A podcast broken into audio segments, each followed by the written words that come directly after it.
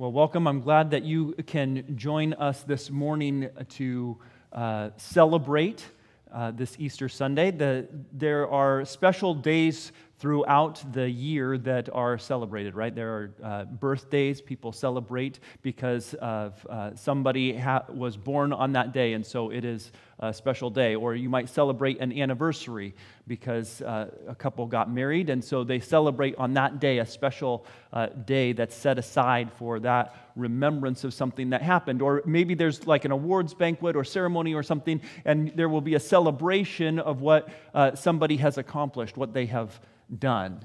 And uh, today we are going to celebrate here in this place, which we do every Sunday, but in particular today on Easter Sunday we, we celebrate. And the reason that we come here to church to celebrate uh, is because of who Jesus is.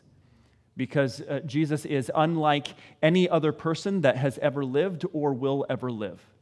He is completely unique. And we will uh, look at that this morning in, in two uh, episodes in the life of Jesus the first being his transfiguration, uh, and the second being uh, his resurrection. And so, if you would turn with me to Matthew chapter 17, I want to read for you uh, verses 1 through 9. Matthew chapter 17, verses 1 through 9. And after six days, Jesus took with him Peter and James and John his brother and led them up a high mountain by themselves. And he was transfigured before them, and his face shone like the sun, and his clothes became white as light. And behold, there appeared to them Moses and Elijah talking with him. And Peter said to Jesus, Lord, it is good that we are here. If you wish, I will make three tents here one for you, and one for Moses, and one for Elijah. He was still speaking when, behold, a bright cloud overshadowed them, and a voice from the cloud said, This is my beloved Son, with whom I am well pleased. Listen to him. When the disciples heard this, they fell on their faces and were terrified. But Jesus came and touched them, saying, Rise and have no fear. And when they lifted up their eyes, they saw no one but Jesus only. And as they were coming down the mountain, Jesus commanded them, Tell no one the vision until the Son of Man is raised from the dead. This uh, episode in the life of, of Jesus um, reveals to his disciples just briefly who he really is right? They have seen Jesus as he uh, walked with them. He, he has done amazing things, taught amazing things, uh, healed people, and just uh, in general been an amazing kind of a person, right? The kind of person that you look at them and talk about them and say, Isn't he extraordinary? Like, there are normal people, and then there are really great people, and Jesus is just extraordinary. Isn't he marvelous? And what they're about to discover as Jesus invites these three disciples, these uh, core closest friends of his, Peter and James and John, as he invites them to join him as he goes up onto a, the top of a very high mountain, what they are about to see is that Jesus is actually not just extraordinary, but is unlike anyone. Completely unlike anyone that had ever lived before or would ever live after. He is completely unique. And so I want to point out as we look through this story a couple of ways in which Jesus is particularly unique. And the first is that in Jesus is the veiled glory of God. In Jesus is the veiled glory of God. It says in verse 2 and he was transfigured before them. That is, his appearance changed shape. His appearance changed before them. They were looking, they saw him, and then it was different than what they had seen before. Right? There was something about his appearance that had changed. Now, I was trying to think of an example, something, and uh, the, the closest, you're going to have to forgive this uh, analogy, but it's like the Hulk.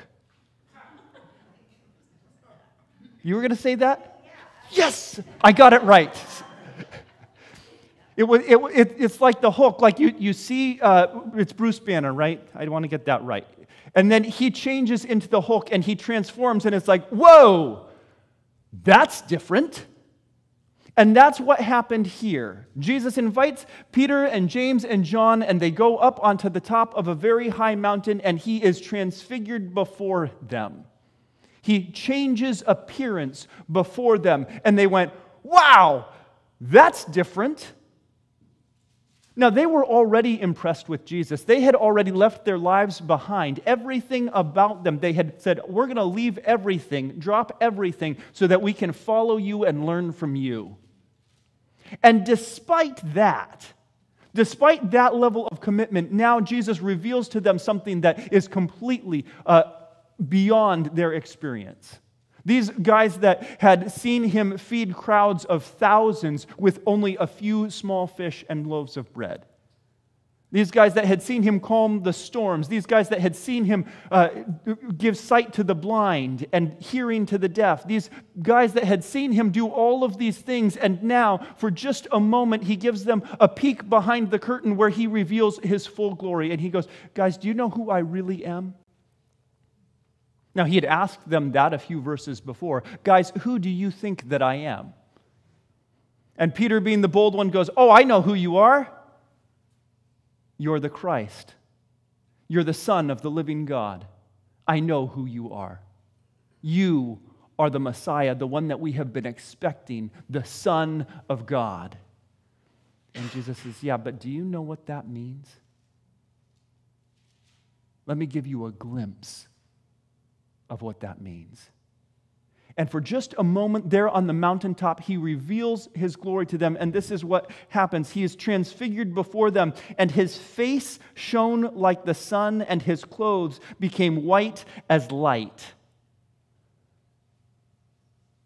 As if they were not even just white, right? It's, it's uh, common to, for people to wear uh, white on, on Easter, but this is like white, like pure light kind of white and his face shone before them. And it reminds us of when uh, another man went up onto a mountain to behold the glory of God, right? Moses uh, before had gone up onto a mountain and had seen the glory of God, and it was so marvelous that God said, I cannot show you my full glory. Here's what I'm going to do I'm going to hide you in the, in the crack of a rock, and I'm going to put my hand over you so that you can't see me.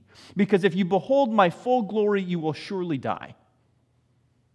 So, what I'm going to do is, I'm going to just pass by while I have uh, my hand over you. I'm going to pass by, and then I'm going to let you see the afterglow of my glory after I've gone by. And Moses, having seen the afterglow of God's glory after he went by, then came down the mountain and had to put a veil over his face because his face shone so brightly that the people were like, Whoa, there's something going on with Moses. And now the disciples are going, Whoa, there's something going on with Jesus. He was for a moment revealing that he was not just man, but God himself in flesh. And saying, guys, let me show you a bit of my heavenly glory, the glory that I have put aside so that I can take on this fleshly body. This, this glory that you can't fully understand and you can't really handle. I just want to give you a glimpse of who I really am because in Jesus is the veiled glory of God. They didn't see that part before. They saw the miraculous works, they knew he was an amazing man, they heard his teaching, but now he reveals for them just briefly his full glory. And I can imagine the disciples going, What? No way! That's so awesome. You're like that kind of Christ. This is going to be great. This is going to be great. I can just sort of imagine the disciples going, Wait, wait, wait, wait, wait. You've been able to do this the whole time? Why don't you just show everybody this? Then everybody's going to bow down. Why don't you just show everybody who you really are? You could, like, Thanos all your enemies. You could just reveal your glory and everyone would know that you are the Messiah. But that wasn't Jesus' way. That wasn't Jesus' way. Jesus' way is to veil the glory of God so that he could come and reveal him in a way that we would understand. In fact, we'll go on now to verse 3, where we will see that in Jesus is the fulfillment of the law and the prophets. And behold, there appeared to them Moses and Elijah talking with him. So there's Jesus on the mountain for just a moment, revealing to them his glory, and then suddenly Moses and Elijah on either side of him talking with him. I don't know how they knew it was Moses and Elijah. I know there were some of you going, I wouldn't know Moses and Elijah from Adam. But there they are, and they see them and they go, I know who that is. That is Moses, and that is Elijah. And why Moses and Elijah? Because the Old Testament as a whole was referred to as the law and the prophets, and Moses represented the law, and Elijah represented the prophets. Moses, the one who had given the Israelites Torah, the law, the instructions of God.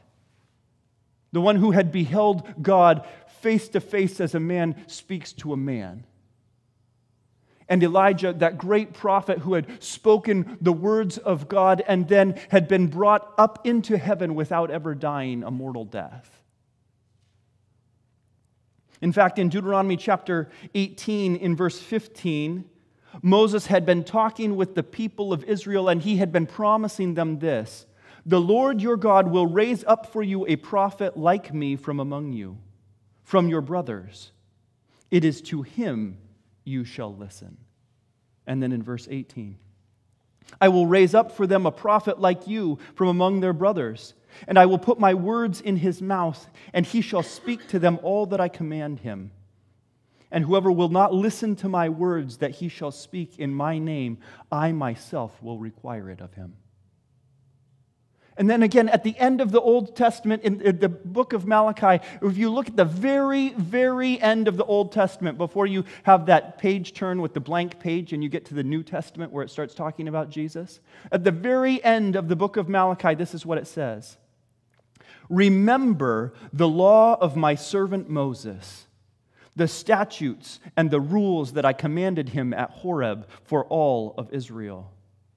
Behold, I will send you Elijah the prophet before the great and awesome day of the Lord comes.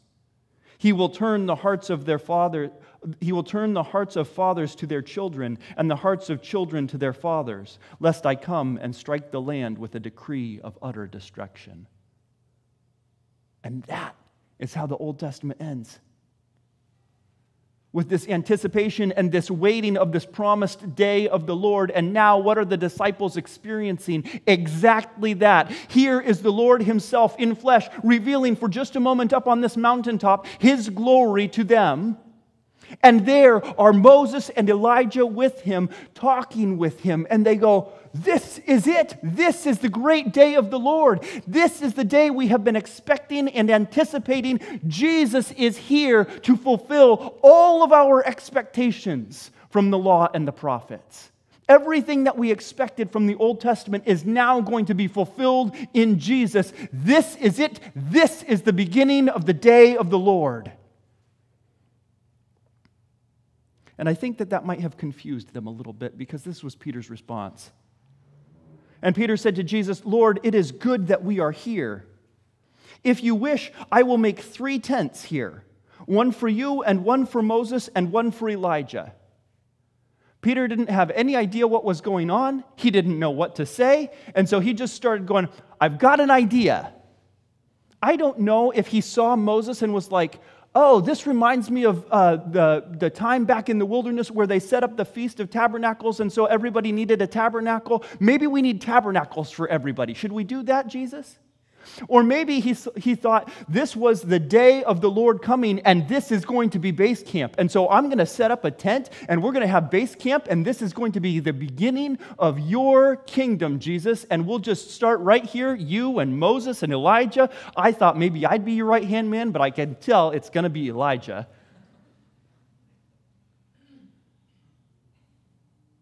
and he didn't have any idea what to say. He just knew that this was an impactful moment, that Jesus was revealing something to them. And later, after he got it, in 2 Peter chapter 1, he wrote this For we did not follow cleverly devised myths when we made known to you the power and the coming of our Lord Jesus Christ, but we were eyewitnesses of his majesty. For when he received honor and glory from the Father, and the voice was borne to him by the majestic glory This is my beloved Son, with whom I am well pleased. We ourselves heard this very voice borne from heaven, for we were with him on the holy mountain.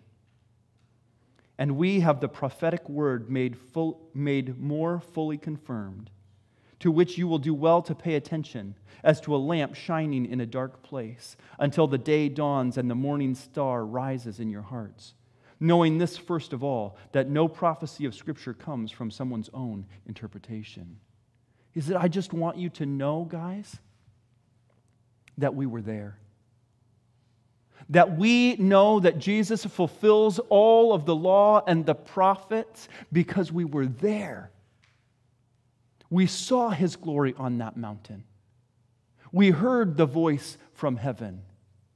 And we know that he is the climax, the peak, the pinnacle of all of human history. Jesus is the apex.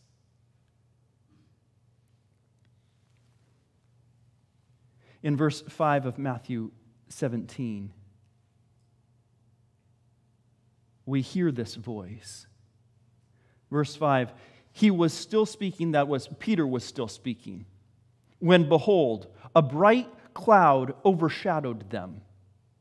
And a voice from the cloud said, This is my beloved Son, with whom I am well pleased. Listen to him listen to him. While Peter was still speaking and making up things, plans for Jesus, things that he thought Jesus might want to do, while he was still speaking, behold. Did you, some of you have been around as we talked through about the book of Matthew before, and we know that every time you see behold, it's like, surprise, here's an unexpected thing. And so here we have a, and behold, a bright cloud overshadowed them. What a weird turn of phrase a bright cloud overshadowed them. Here you have a cloud that is enveloping them, covering them, but there is no darkness, there is no shadow, because it is all bright. It is all light. Jesus' face is light, his clothes are light, and the cloud is light. There is just light here enveloping the disciples in this place. And so that even while, while Peter is speaking these ideas about building tents and things, God is just moving on and going, let me just finish, Peter. Let, let me just finish the whole thing and show you what this is all about.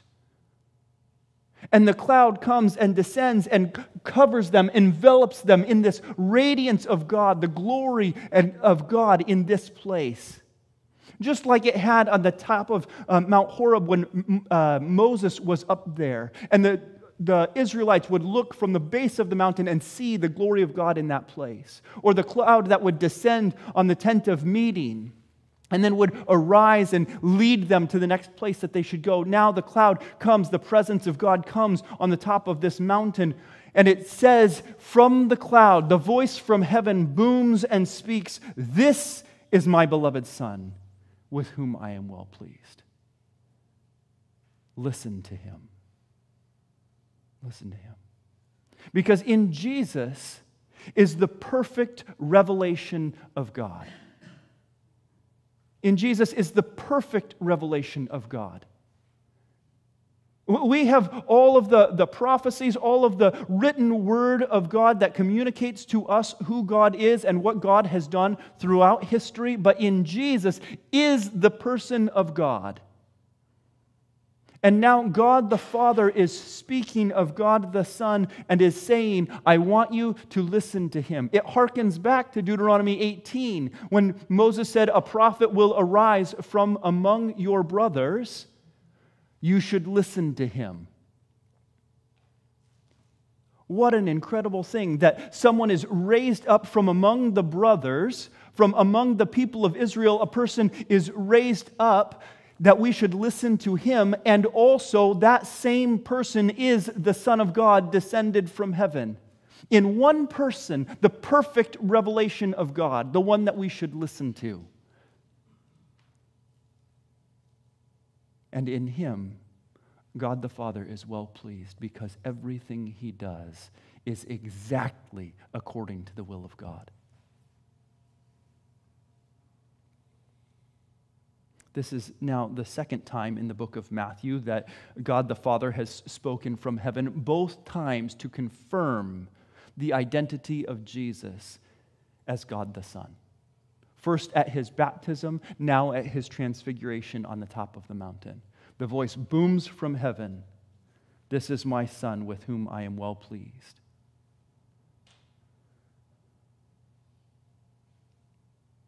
Now, if you were in that place like these disciples. Let's say you were Peter or James or John and you were standing on the mountain.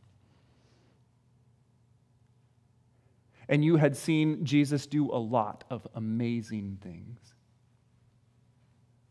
But now suddenly, Jesus reveals to you just for a moment his full glory, or at least as much as you can handle.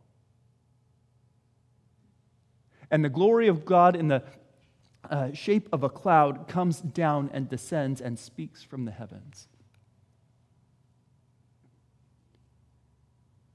And if you were there in that moment, what might your response be?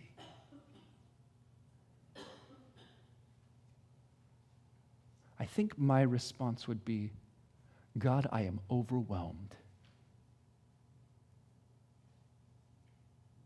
I am overwhelmed with this revelation of who Jesus is. And in fact, the disciples had very much that kind of response.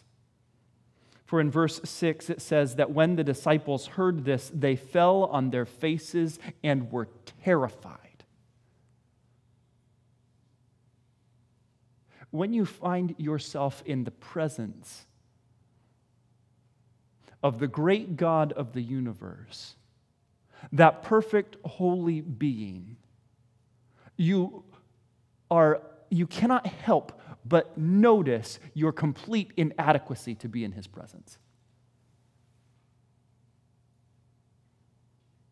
And these disciples, these ones who had left everything behind so that they could dedicate their lives to following Jesus, were terrified at the presence of God revealed before them. And they fell on their faces, recognizing their complete inadequacy. Oh God, I am not sufficient for this. Who am I that you would reveal yourself to me? Oh God, if only you knew who I was you would know how undeserving I am.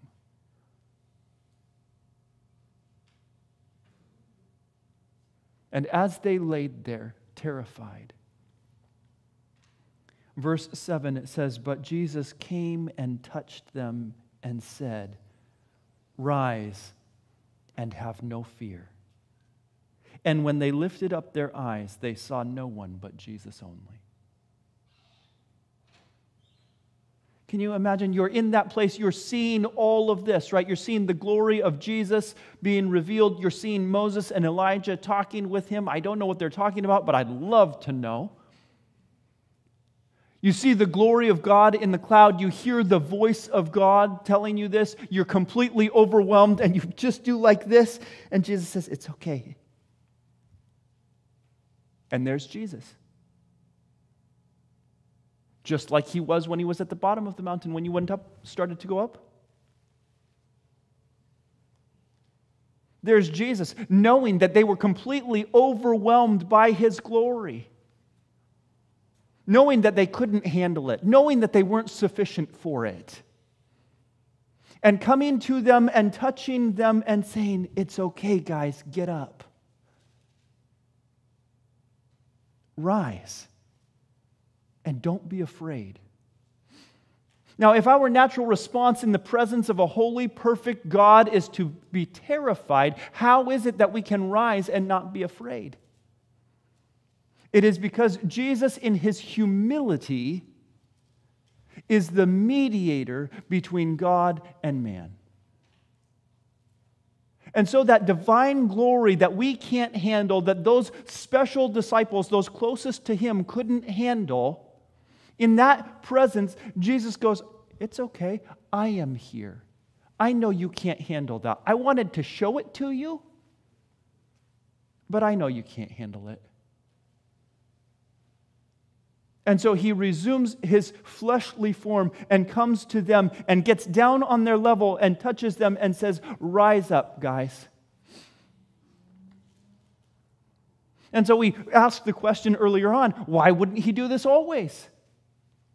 Why wouldn't he just reveal his glory like this always to all the people and then they would know who he was? But they wouldn't be able to handle it. And they would be terrified of him. And in this way, Jesus is the mediator between God and man because he has set aside that glory for a time so that he could take on flesh and come down on our level and speak to us, and we should listen to him when he does. As the perfect revelation of God, but withholding all of the glory, withholding all of the pomp and all of the circumstance. He, he withholds all of that so that we can hear from him and accept him. Because he's the mediator between God and man.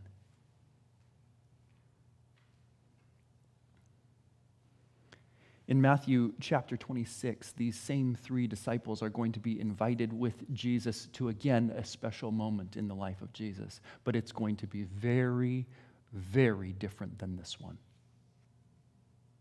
In this one, they go up onto the top of a mountain. In chapter 26, they're going to go down into a valley into a garden.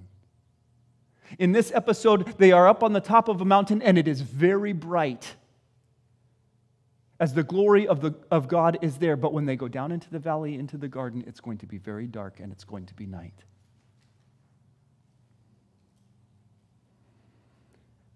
And when they get down to that place, Jesus is going to bring them, and even they, he's going to leave them there, and he's going to go a little bit further, and he's going to drop on his knees, and he is going to pray. And his disciples, instead of praying with him again, are going to close their eyes, this time in sleep. And Jesus is going to again return to them and say, Rise. But this time he's going to say, Rise, let us be going. See, my betrayer is at hand.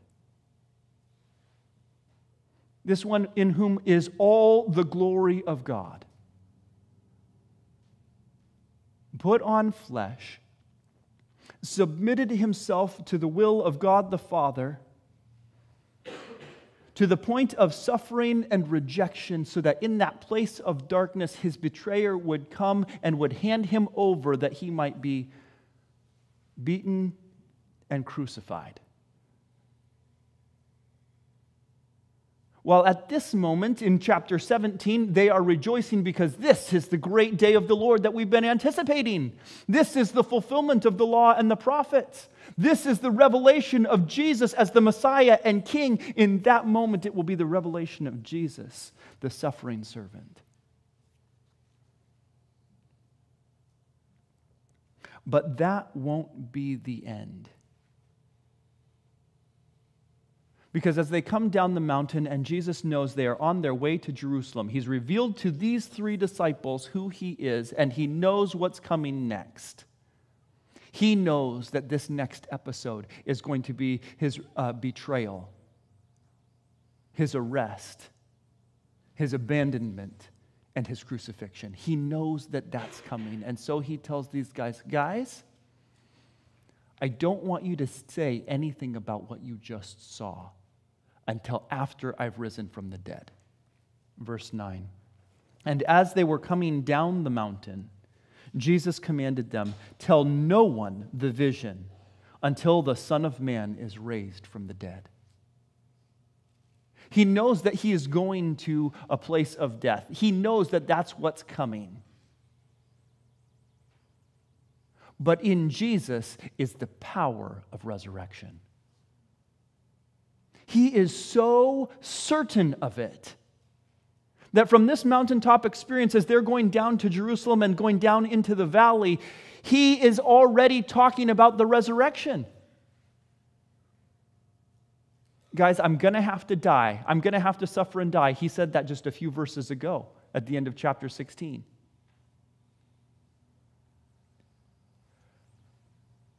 And I don't want you to tell anybody about what you just saw until after I've been raised from the dead. That's confidence right there. That's someone who knows what he's about. He knows exactly what is going to come next. He's going to die, he's going to rise again from the dead. That's what's going to happen. And for those who would believe in him, for those who would leave other things behind and follow Jesus and say, Jesus, I trust in you. For them, he will be their mediator between God and man. For them, he will be his, their redemption. For them, his sacrifice on the cross will cause them to be purified of their sins. And for them, they will share in his resurrection.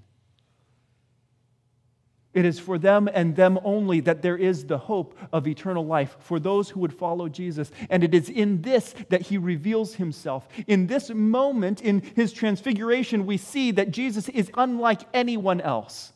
There is no one else like him. There never has been and never will be. Sometimes you hear that, right? Sometimes you hear that. Uh, you'll be watching a sports thing and they'll be like, wow, that is amazing. This is a record that will never be broken. This record will stand forever. You don't know that.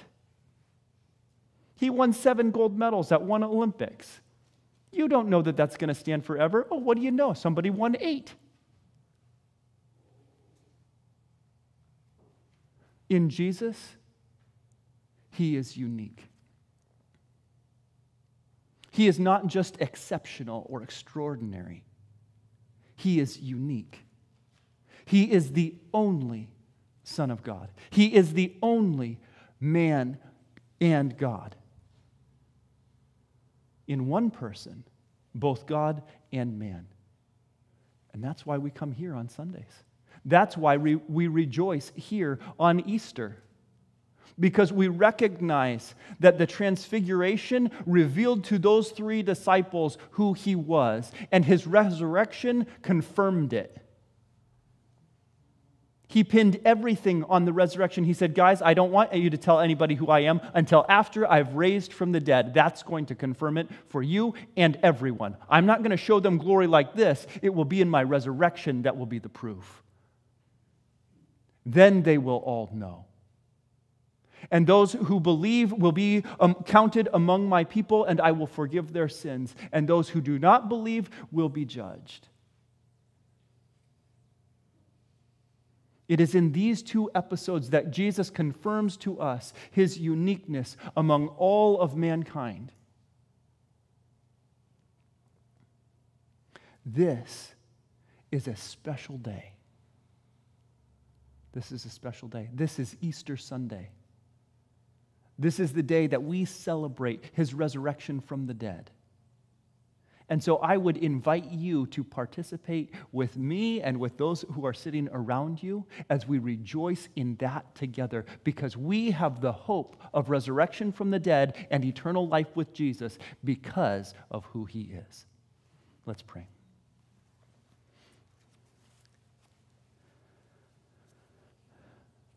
Lord God, you have revealed yourself to us. First, through the scriptures and your prophets, who would speak your words to your people. You have demonstrated your love to your people throughout history through uh, miracles. But Lord, now we see that you have revealed yourself most fully through the person of Jesus. And so, Lord, I ask for those who are here today that even as the command came from the heavens at that time, that that command would still ring in our ears, that we must listen to him. Father, I pray that we would listen and obey and follow Jesus. Follow him to the point of suffering and death, and follow him beyond the grave to the resurrection of eternal life. And Lord, we praise you for that kind of hope today. In his name, amen.